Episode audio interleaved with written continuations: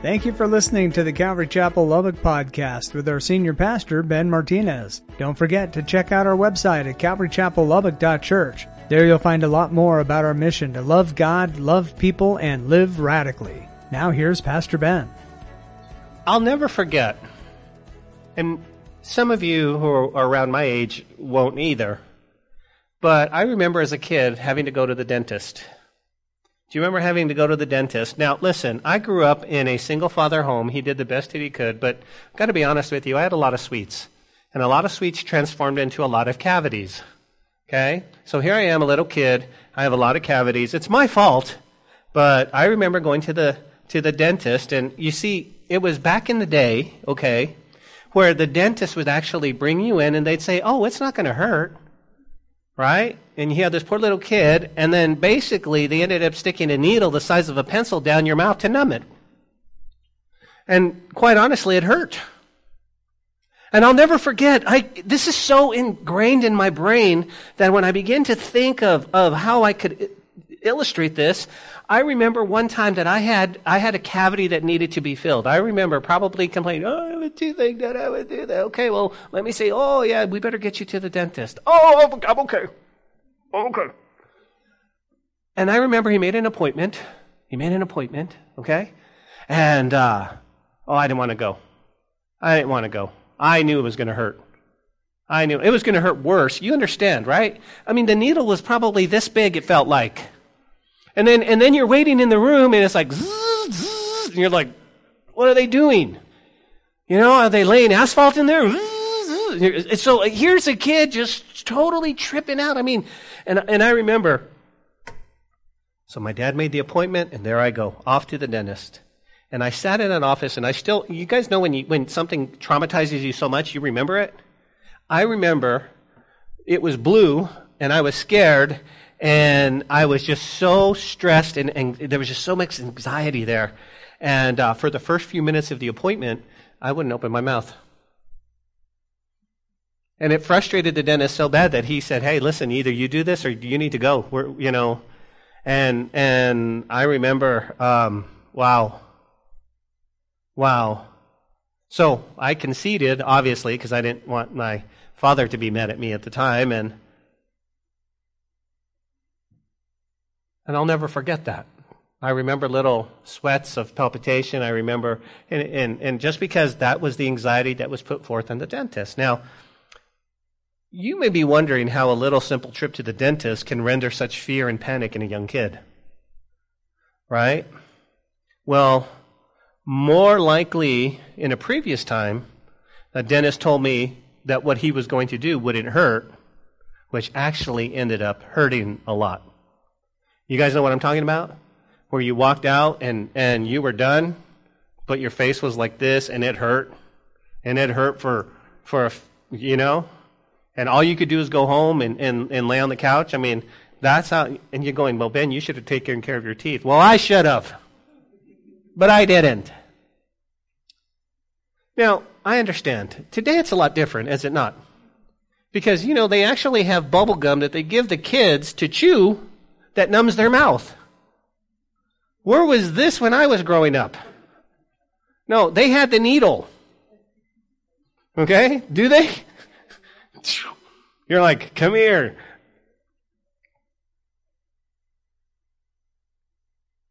But what I found is today's dentists and to doctors have actually changed courses. They're actually telling you the truth. And so when you go in and you say, hey, is this going to hurt? They actually say yes. They'll tell you yes in a truthful way and then say, but it's going to help you at the end. You'll feel better. This is going to hurt up front, but it's good for you. And I like that approach a lot better. I like that uh, approach because again, you go, oh, oh, okay, okay, he's being honest. He's not trying to trick. Oh, and you go, well, Ben, why are you even saying this? What is what does a dentist or a doctor have to do with Matthew chapter ten? Well, let me tell you this, right? I believe that I, that, that I share this with you because it illustrates the cost of discipleship. You go, well, how so? How so? Jesus, in these final verses, he doesn't pull any punches. He says, if you're going to be my disciples, I'm going to tell you the truth. Yes, it's going to hurt. But you're going to be better in the end. You're going to be better in the end. See, that's the problem, guys. That's really a lot of the problem when we share the gospel and we don't give the full gospel. You go, what do you mean? Well, I love the great parts of the gospel. Hey, God's going to forgive you of your sin. You're going to have peace. You're going to have joy. It's going to be amazing. You know, I mean, all of you, you're going to get all these benefits. And then they run into spiritual attacks and you forget to remind him that there is going to be suffering in the gospel too. There is going to be those that, that, you know, that oppose you. He's, God, Jesus is going to tell us today that even our family, there's going to be opposition in our family at times. Huh. Huh.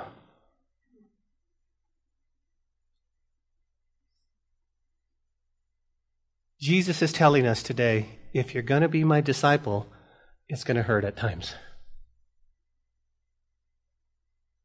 It's going to hurt at times. Now, before we jump on, let me remind you what we talked about last week. Jesus tells us in verse 16 of Matthew chapter 10, he said, Behold, I send you out as sheep among, uh, I send you out as sheep in the midst of wolves. Therefore, be wise as serpents and harmless of doves. But beware of men, for they will deliver you up to the councils and scourge you for their synagogue. Here's what he said. Here's what he said, guys. He said, Listen, here's what's going down. Behold, listen, I'm sending you out. I'm sending you out to a world full of wolves. Okay? You and I go, Lord, I want to be your disciple. I want to be your disciple. And he says, Wonderful. Um, there's wolves out there.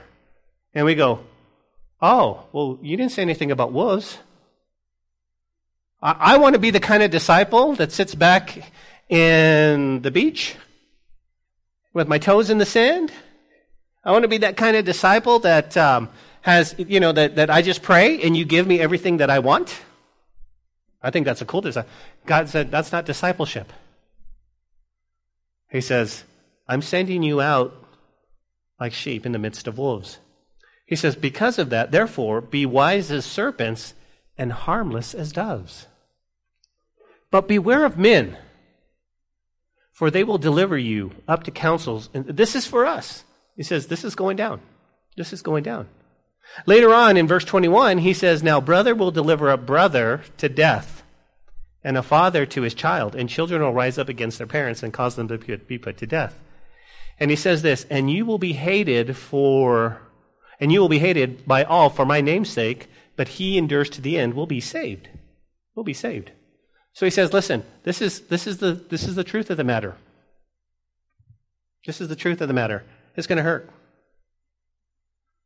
It's going to hurt. Guys, discipleship is not for the faint hearted, it's not for those that are weak. You understand? It's, it's, Christianity is, it's a journey that we have to take each and every day, realizing that we are sheep among wolves. Now, I thank the good Lord that in my city, Lubbock, Texas, I thank the good Lord that we live in, in a great town, don't you? But there are some wolves out there. There are some wolves. And what's happening now as you can see, we talked about this last week, is that, is that the enemy is trying to divide us. He's trying to divide us in every way, shape, and form.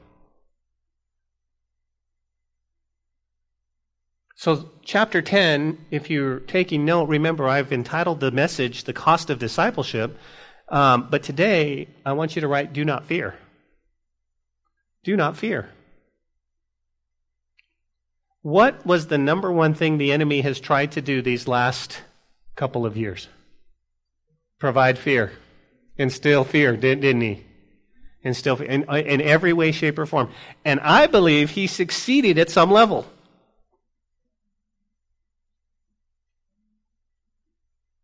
And here the Lord is going to tell us okay, guys, cost of discipleship, don't fear. Don't fear. We're going into, we live in a hostile world. What does God say? Don't fear. Don't fear. Are we sheep among wolves? Don't fear. Don't fear. Are we headed, are we headed into a time where they might kill us? Do not fear. Do not fear. Uh, Pastor Ben, I've got a question. How do we not fear?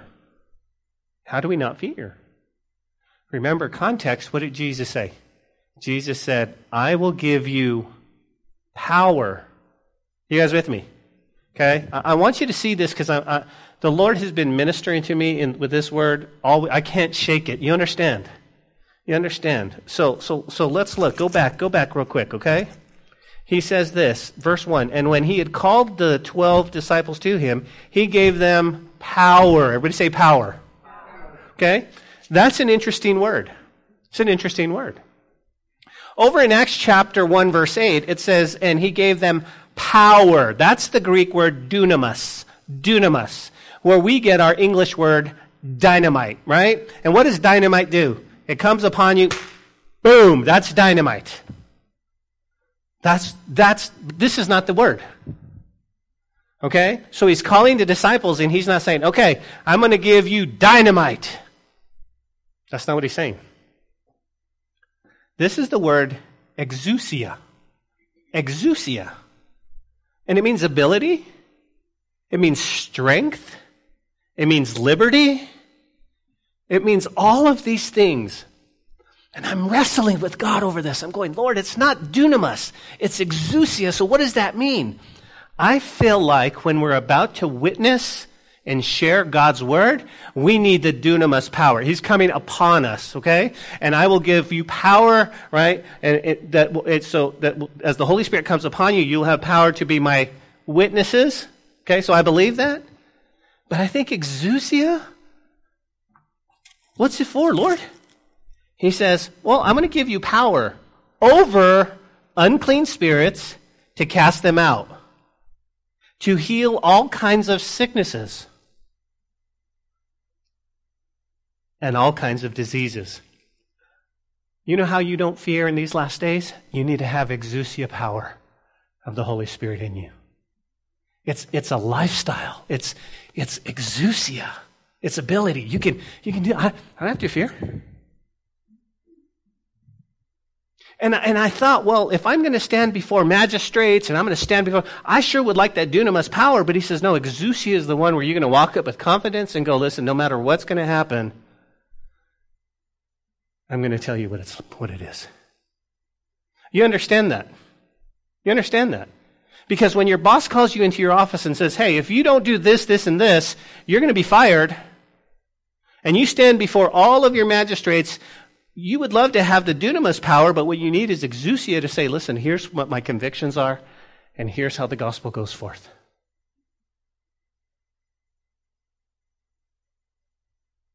So, so again, that's how we, we don't fear.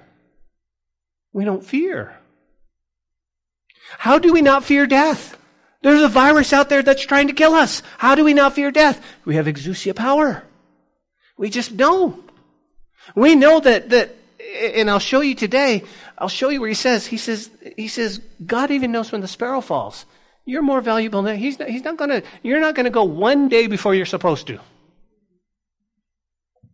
You're not gonna go one day before you're supposed to. So don't fear. If you were to grasp this church, you'd be set free. You'd be set free. You'd, you'd be like, okay. Now listen to what I'm saying. I'm not saying be reckless. You understand that? Sometimes we think that, that freedom means reckless. Well, I'm not going to die one minute before I'm supposed to, so I'm going to go lick all the doorknobs in Lubbock to see. That's not what I'm saying. Well, we think we're going to have a COVID party, and so everybody get. I'm not saying be reckless. What I'm saying is, it sets you free. You'd be like, okay, I'm going to trust God. I'm going to trust God. Well, you're fired. Okay, well, I trust you. I trust you. Can I be honest with you guys? Can we be honest in church? It, it, there should be no judgment in here. I struggle with that. You know, it's easy to preach, harder to live. Just me? No, no, really. I mean, it's harder, it's harder to live. When, when sickness hits home, it's harder to live. Right? The Holy Spirit knocks on your heart. Hey, you told the people, trust me. Do you trust me? Oh, yeah.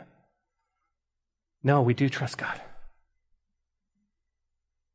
We do trust God. But I need His power. Guys, in and of myself without exousia power, I can't do it. I can't do it.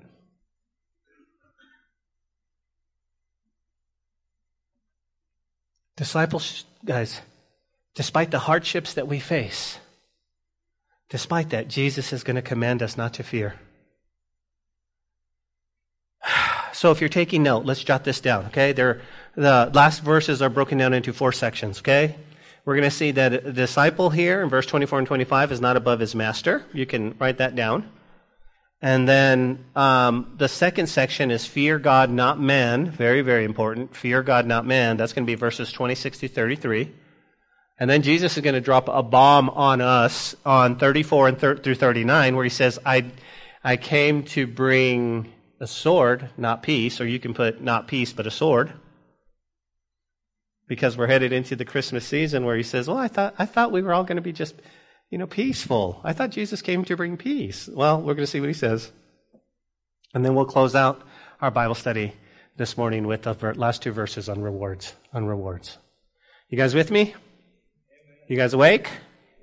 Okay, let's go. Let's jump into Matthew 10, 24 and 25. He says, A disciple is not above his teacher, nor a servant above his master. It is enough for a disciple to be like his teacher and a servant to be like his master. If they have called the master of the house Beelzebub, how much more will they call those of his household? That's an interesting statement. What I love here, and you can jot this down if you're taking note, Jesus tells us the truth. He tells us the truth. What I'm, what I'm really grasping, guys, biblically, is that the Bible is transparent. It tells us the truth. Like, you know, if I was one of the disciples and I had to write about me, I think I'd leave some stuff out. Well, I won't write that. Well, I don't want them to think me bad of me there. Uh, well, they'll get to know me when they get to heaven. No, they, he says it. But here's what I love, guys. Becoming a disciple, he says, it's not for the faint hearted. Why? Because, first of all, he says, listen, a disciple is not above his teacher. He says, it's enough. It's enough to be like that teacher. And of course, Jesus is speaking, so I, I wish the goal would be to, for us to be more like Jesus. We'll never get there, but the disciples understood this because back in this day, if you had a rabbi and you were a disciple, your goal was to be as righteous or as holy as your rabbi, to, to try to live up to that standard. And he goes, It's enough. It's, it's enough so you can do this. He says, but you need to understand that a disciple is not above the teacher. And then he gets into this. Notice what he says. If they've called the master of the house Beelzebub, how much more will they call those of his household? You go, wait a minute, what does this mean? Well, if you're taking note, Beelzebub is actually the Lord of the Flies. The Lord of the Flies, okay? So in the summertime, when you have all these flies in your house and you're sick of it, you can remember this is where it's from, right? Well, actually, it's a Philistine god, and the Philistines were, were opposed to Israel. And, and, but the Jewish people actually looked at, at Beelzebub as a, um, epithet of Satan. It's like a demonic, this is Satan. So, so what he says here, he says, if they called me, if I'm part of Beelzebub, what do you think they're going to say about you? And the disciples went, Oh, oh, I get it. Now, what you and I need to remember is what John penned in chapter 15, verse 20. He says, Remember the word that I said to you? A servant is not greater than his master. If they persecuted me, they will also persecute you. If they keep my word, they will keep yours also. So here's the point Matthew goes, okay, here's what I heard. John goes, here's what I heard. If they're going to persecute Jesus, they're going to persecute you. Welcome to church. This is what he's saying. Well, listen. The problem is, guys, is, is listen, uh, I wish, but it wouldn't do you any good if we came up here and simply had some motivational teachings. Rah, rah, go get him, guys, because you're still going to face everyday life of persecution and wonder why. It's so much better to tell you the truth and say, hey, be careful. If they persecuted Jesus, they're going to persecute you. If you are a disciple, guess what? The world's not going to like you. Don't expect the world to like you. Don't expect them to invite you to their parties, their games, all of this stuff. The world's not going to do that, guys. You are a light going into the darkness. You know what light does? It exposes the darkness or what's in the darkness. And when you're doing something wrong, turn off the light. I like what Warren Wiersbe writes about this. He says, Note that he returns the word disciple and that, that he does not limit it to the Jew only. This passage contains encouragement and instruction for his followers today. We are learners, disciples, and laborers, servants. He warns against the fear of man. This is what he's saying. He's saying, don't be afraid of men. Don't be afraid of men. Okay? Don't be afraid. Don't be afraid of men.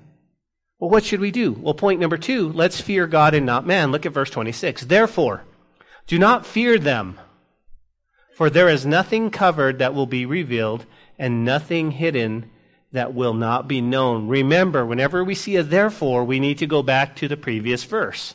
Okay? Therefore should also give us some application. Now, he says this. Look at the verse. Okay? He says, if they've called the master of the house demonic, Satan, Beelzebub, how much more will they, everybody say they, so you know, because that's who he's talking about. Are they going to are they going to persecute you? How much are they going to try to make, make you fear? And he says, therefore, don't fear them. Don't fear them. He says, listen to me. Listen. There's nothing covered that's not going to be revealed. And hidden, then that will not be known.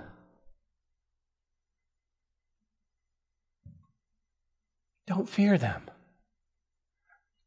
Remember, church, remember, this is so important. You've got to grasp this. Fear comes when we don't have the Holy Spirit walking or living in us. That exousia, we need that power. We need that power. Because I, I, mean, I mean, this is exactly what happens. The world, our government, people, bosses, I don't care what it is, uh, grocery, a lot of them want to create fear. And we're not going to be afraid.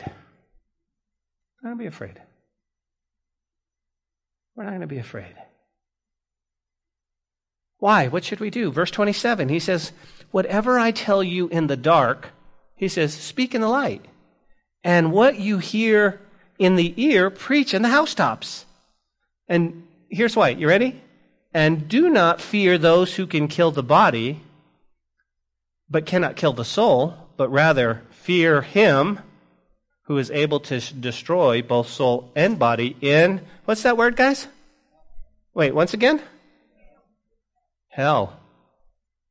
Wait, wait, wait, wait. I don't want to talk about hell. Okay, let's back up.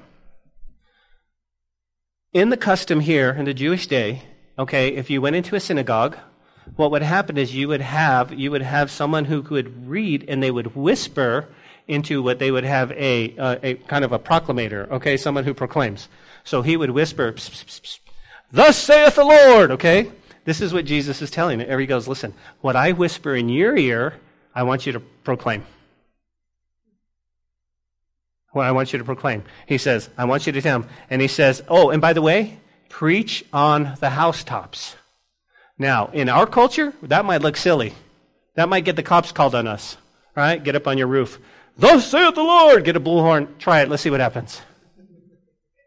But back in their day, everybody knew this because that's how they got up. They blew the horn for the, for the Sabbath. Uh, you know, the trumpet, they blew the Sabbath. This is when the Sabbath starts. This is what they blew. They, from the housetop, people knew. But see, that's how they were supposed to proclaim the message. Now, he just told us. He just told us not to fear them. Go and preach. Go and preach. The disciples, remember, they don't have the whole Bible. They don't have the whole New Testament. They're living it. They're going, okay, what do we do? What do we do? They're just trying to process this. Just like you are. But I'm telling you, in the weeks and months to come, you're probably going to be faced in front of somebody that you're going to need to share the gospel with. Or defend the gospel. Or defend your religious liberty. And here's what he says He says, Do not, help me, church, do not fear those who can kill the body, who cannot kill the soul.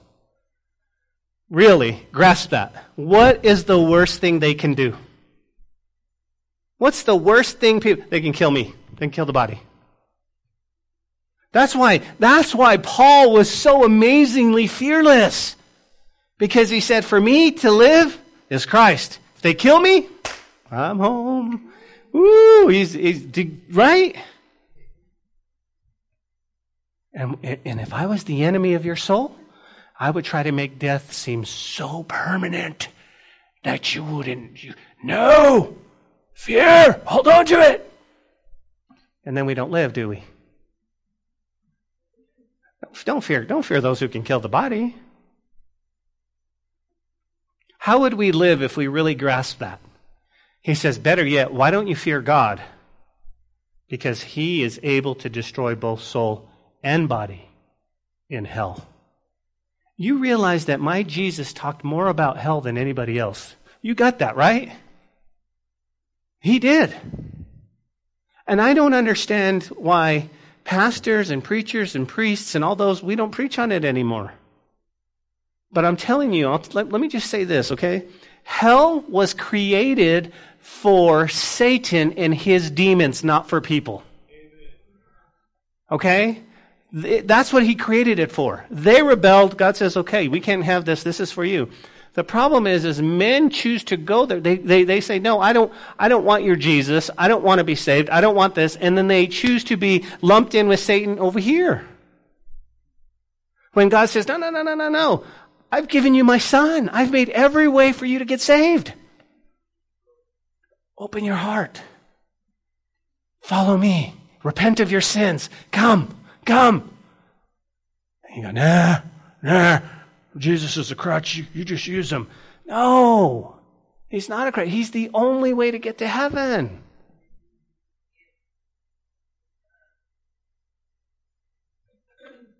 God loves us so much. He didn't create, he didn't create hell for us. He didn't look and go, well, you know what? All those spoiled, rotten brats that don't want to give their life to me, I'm going to make hell for them. That's not God. He said, I'm going to do this for them. Ah, ah, ah. But you, I'm going to make a way. Here's my son on the cross.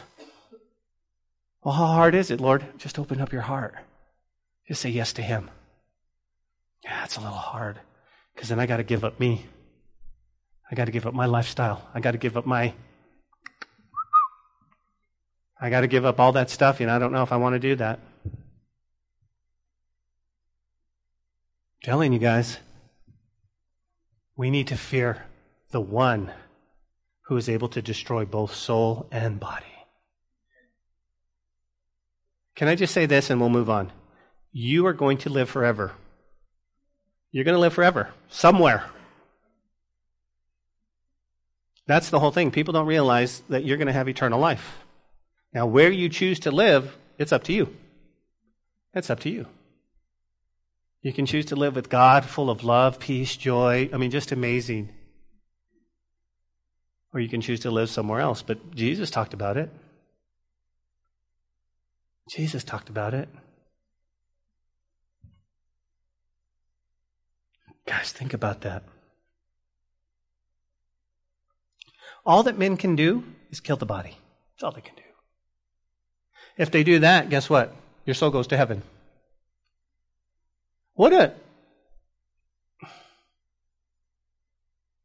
I guess, I guess if I was going to die, what a privilege it is to die for the Lord. I mean, really. You know? I mean, if you kind of come to the realization like, hey, this is going to happen anyway, guys, we should be going out on fire for God. We should be going out on fire for the Lord. Did you hear what happened to so and so? Yeah, he died, but he died and he was, I mean, he had like four breaths left and he was preaching to the paramedics. I mean, are you serious?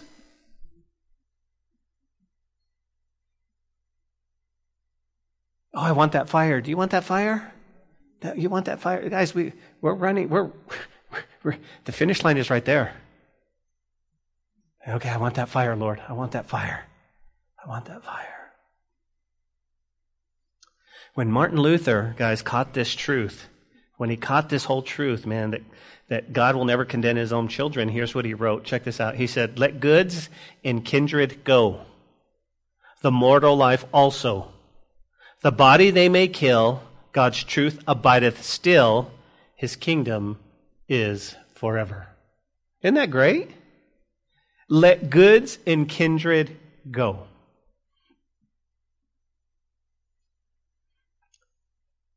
The person who fears God alone never needs to fear any man or any group of men. Did you catch that? The person who fears God alone never need never fear any man or any group of men. Fear God alone. That's a great quote. Here's another great quote. You ready jot this down? The fear of God is the fear that cancels fear. End quote. You ready? The fear of God is the fear that cancels fear.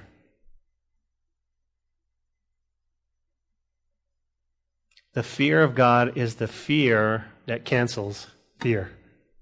You know, I'll need to write that down and tweet that out, man. Tweet that down. We'll, we'll get it to you afterwards. Yeah, we, I should have put it up on the board. The fear of God is the fear that cancels fear. Can I get an amen? Verse 29. Look what the Lord says. Are not two sparrows sold for a copper coin?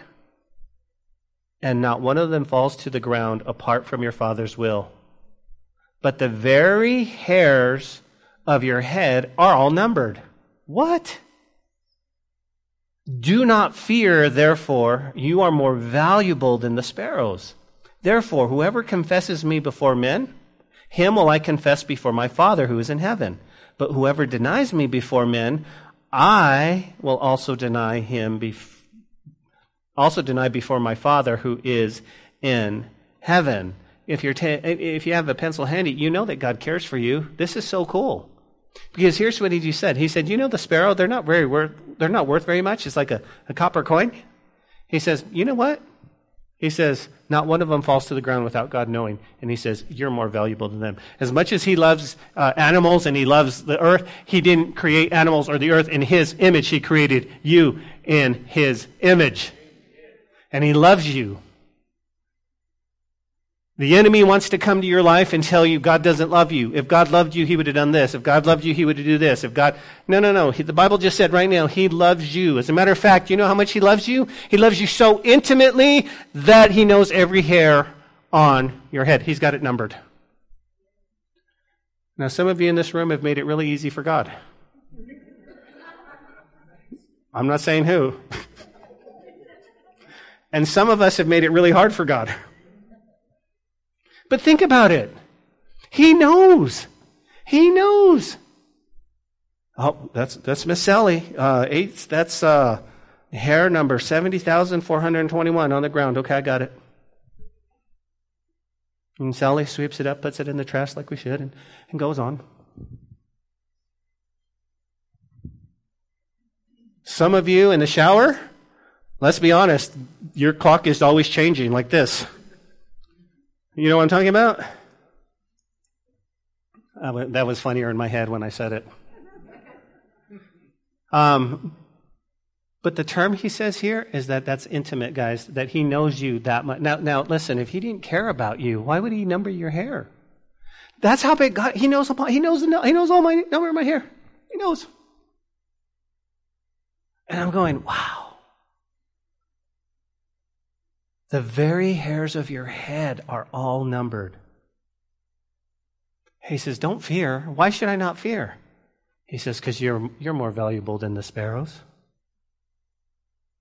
And he says this, therefore, because you're more valuable, because you have an intimate relationship, as a disciple, he's moving you into a deeper, intimate relationship with him. You guys with me? Because of that, he says, you need to confess me before men. He says, when you do that, I'll confess you before my Father. Isn't that the coolest thing? Isn't that the coolest thing? That one's mine. That one's mine. Wow. The problem is, guys, is when we get when we get afraid, when we have fear, that's when we don't confess him before the Lord, before men, do we? I will never forget this. I, I wonder if my brother, my brother, uh, okay, so I have two older brothers. Okay, they're twins, and um, and my brother in Denver. I hope he listens. He listens to the podcast, but but uh, he listens. He calls me up, and and and this is cool. Um, when the Jesus movement was going on, I was a young kid. And I remember, I remember, I sat down with my older brother, and of course, older brothers intimidate you, right? They're just older brothers. They're like, you look up to them and all this stuff. And I remember sitting on the couch, and my older brother, not the one in Denver, but the one in New Mexico, looked at me, and he goes, so what? Are you saved? Right? I mean, because it was it, that was the whole point. People were getting saved, and from the from the Catholic background, we didn't understand the concept. But I got saved. And, me, and he sat down, he looked at me, he goes, So, are you now saved? And I went, No. I was so intimidated by my older brother that I was like, No, I don't. I'll never forget that. Now, I've long repented from that and I've witnessed to my brothers till, till no end. But you understand, you know those positions in your life where you were put in that and you either, yeah, or you went, and we do that. Why do we do that? Because we don't, it might even, guys, be careful because, because Thanksgiving's coming up, families get together, they know where you stand. And now they want to start a debate. They want to talk a little bit. And so you know, listen, we could go down this road, but I know it's not going to end pretty. And so sometimes the fear of family members, you just say, okay. But the Lord says right here, He says, don't deny that. Don't, don't deny. The first year, the first year we went to Israel, I, I, I, was, I was given the privilege to teach where Peter denied Jesus. We were right there. They have a statue. I mean, this is, this was the courtyard. And it, and it hit me. I haven't denied Jesus like Peter. I didn't go, hey, I don't believe in God. Oh, oh, you know, and, and, and, but what I realized is that sometimes I deny the Lord when I miss or don't take an opportunity to share with somebody. God opens the door. God opens the door. And I go, and Lord goes, hey, Hey.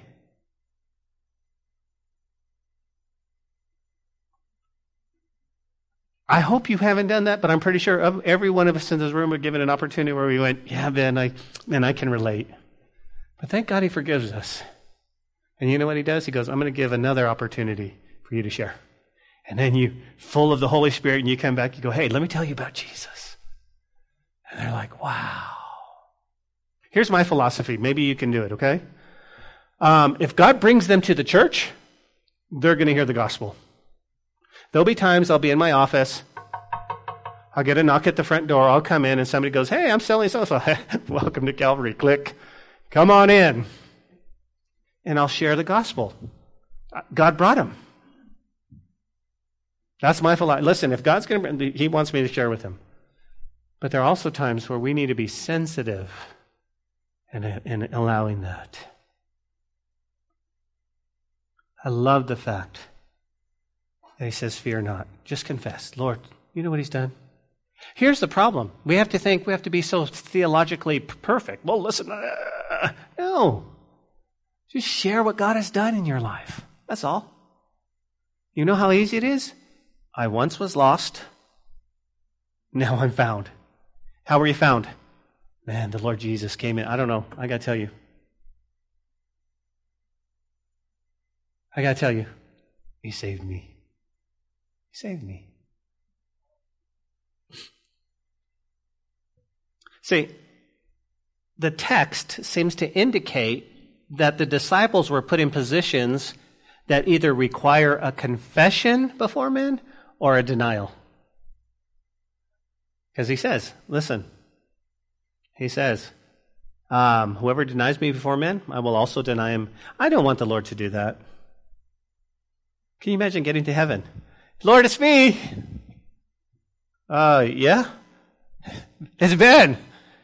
Calvary Chapel, Lubbock? Hmm. No, no, no, no, no, no.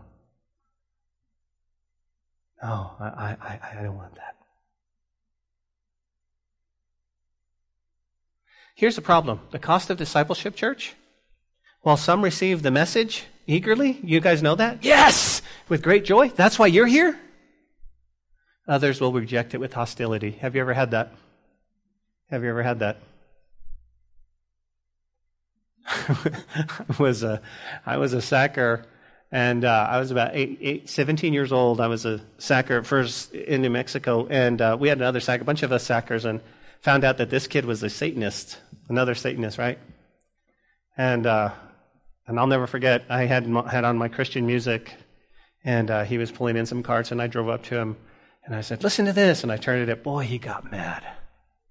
Boy, he got mad because it was talking about Jesus and everything, and he was just like, "Oh, come on!" I thought we were going to go to blows, but some they're not going to receive it. Some of them are going to be real hostile.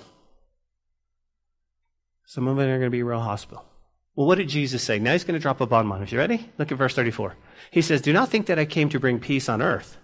I did not come to bring peace, but a sword. For I've come to set man against his father, a daughter against his mother, a daughter in law against her mother in law, and a man's enemies will be those of his own household. Now, I don't know about you, but if I was a disciple, my jaw would drop right about here. Wait a minute, what happened to the hallmark and the and, and, and the angel singing and peace on earth and wait a minute. Jesus just dropped this. Because and he goes on to say to you and I, he who loves his father or mother more than me is not worthy of me. And he who loves a son or a daughter more than me is not worthy of me. And he who does not take his cross and follow after me is not worthy of me.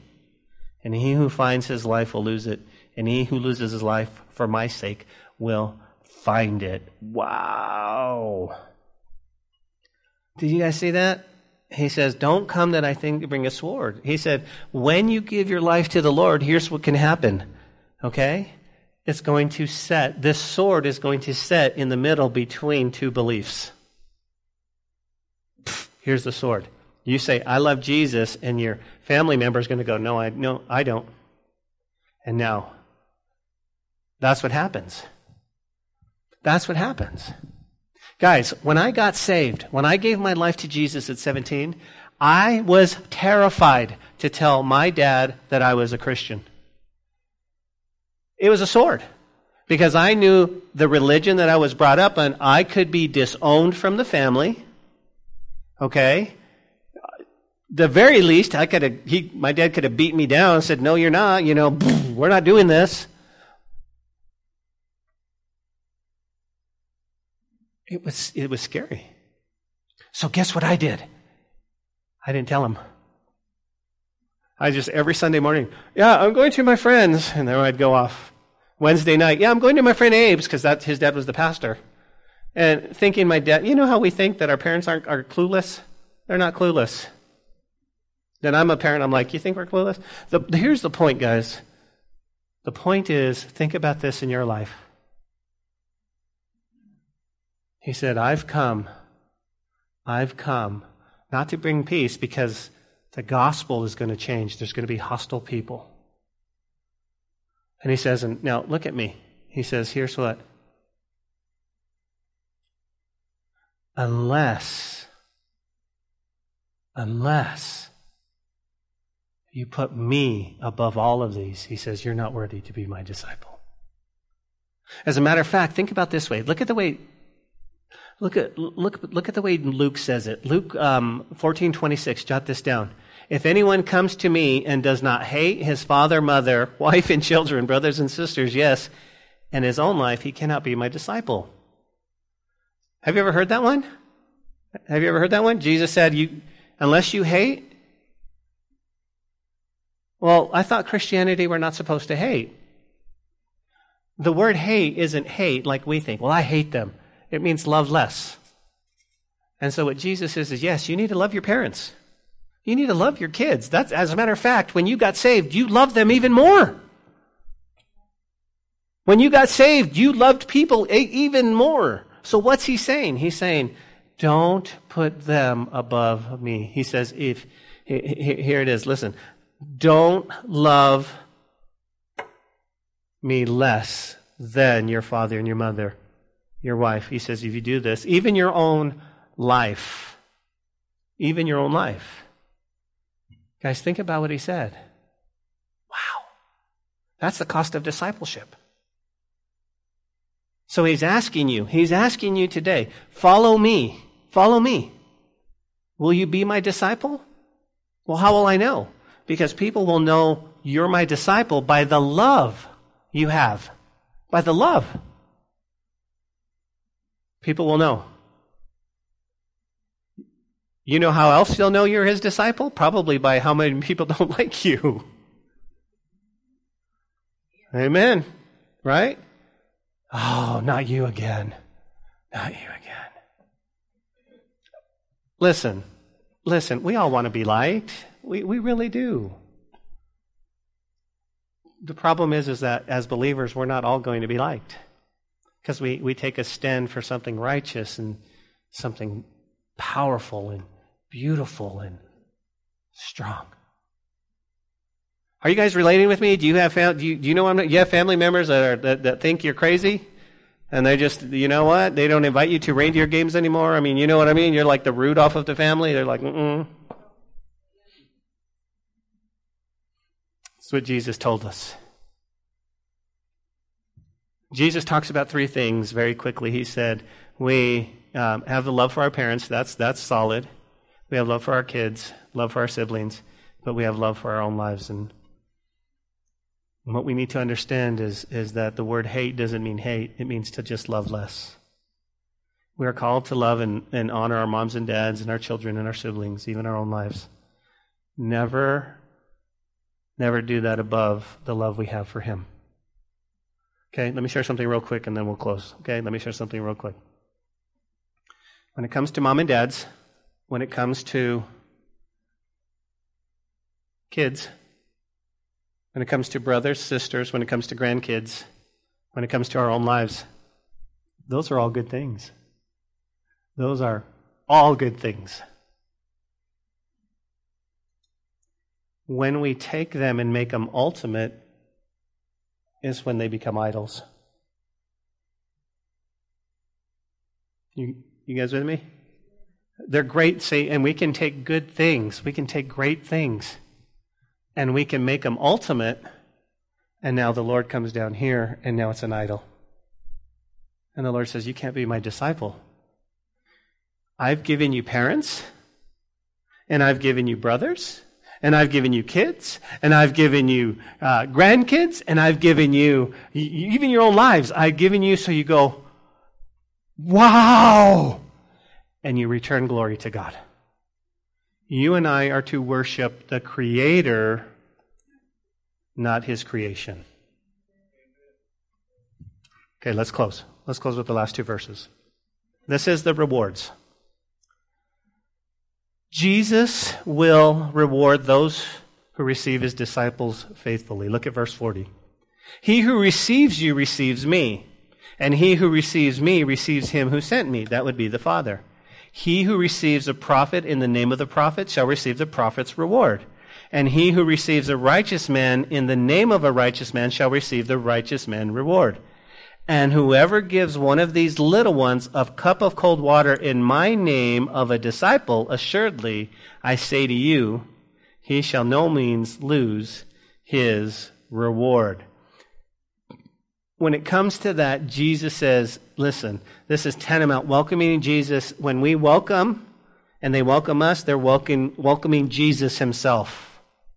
Since, while the disciples are bearing the name of Jesus and his authority, and so are we. And we receive the one who sent me is receiving Jesus amounts to receiving the Father. So he says, here's the reward. Just, just do. Just go. Just go. Great rewards. Great rewards. Now, so what did Jesus say? Jesus said, Lord, is this going to hurt? A little bit. But at the end, it's going to be well worth it. That's going to be well worth it. Let me just say this. Let me just say this, okay? And I don't mean to be dramatic. But if the Lord Jesus tarries a hundred years, we're all going to die. We're all going to die. I mean, we, we, I'm pretty sure statistically we won't be here a hundred years from now.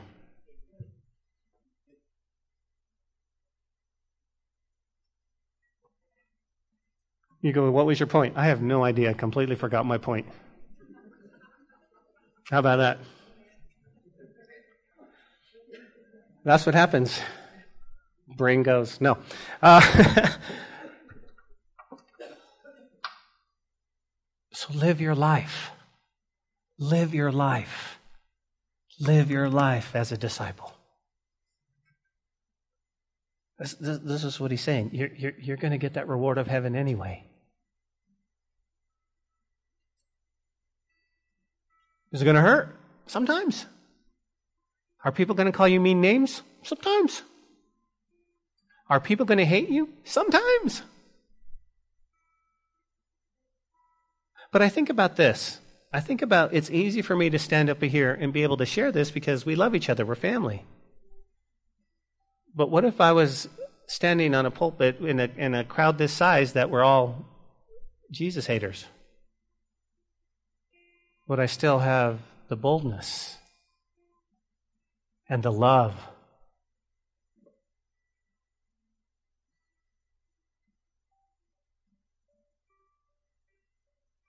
Here's our goal, church. You ready?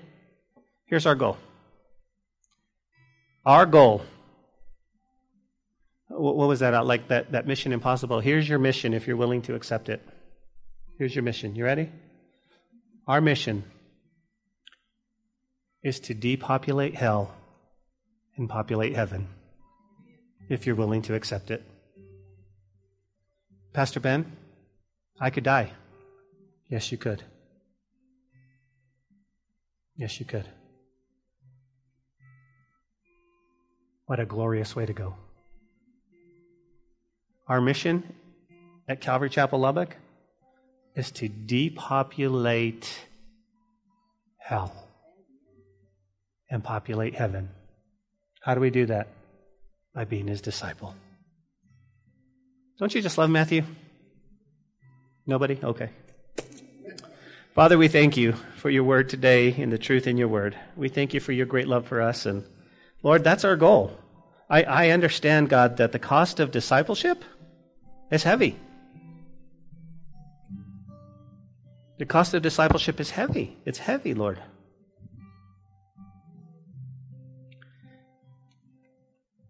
But what we need is your, your power, God. Your power to walk and live and be bold. And we both need exousia and, and dunamis. Just, just, just come, Holy Spirit. How could we do life without you? Lord, we love you.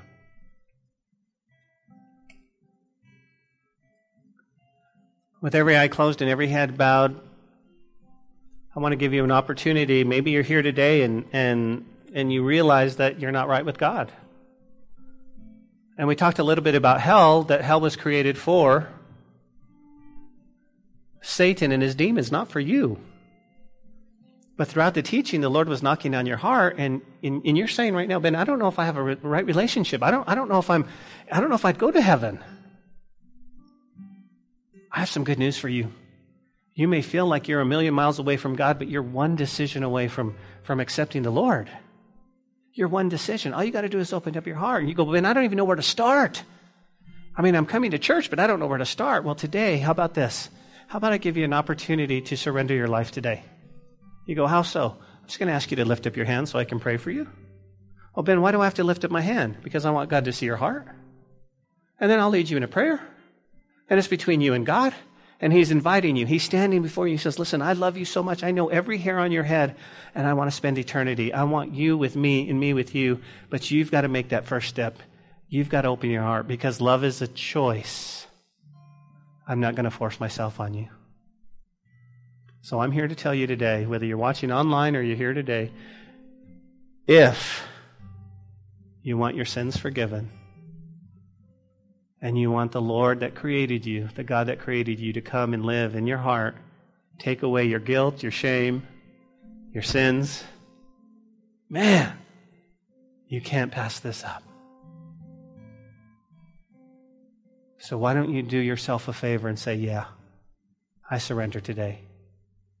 Would you do that if you're here today? And maybe and maybe there's not, but I'm going to give you an opportunity. If you're here today, all you got to do just slip up your hand right now. Just say, Pastor, would you pray for me?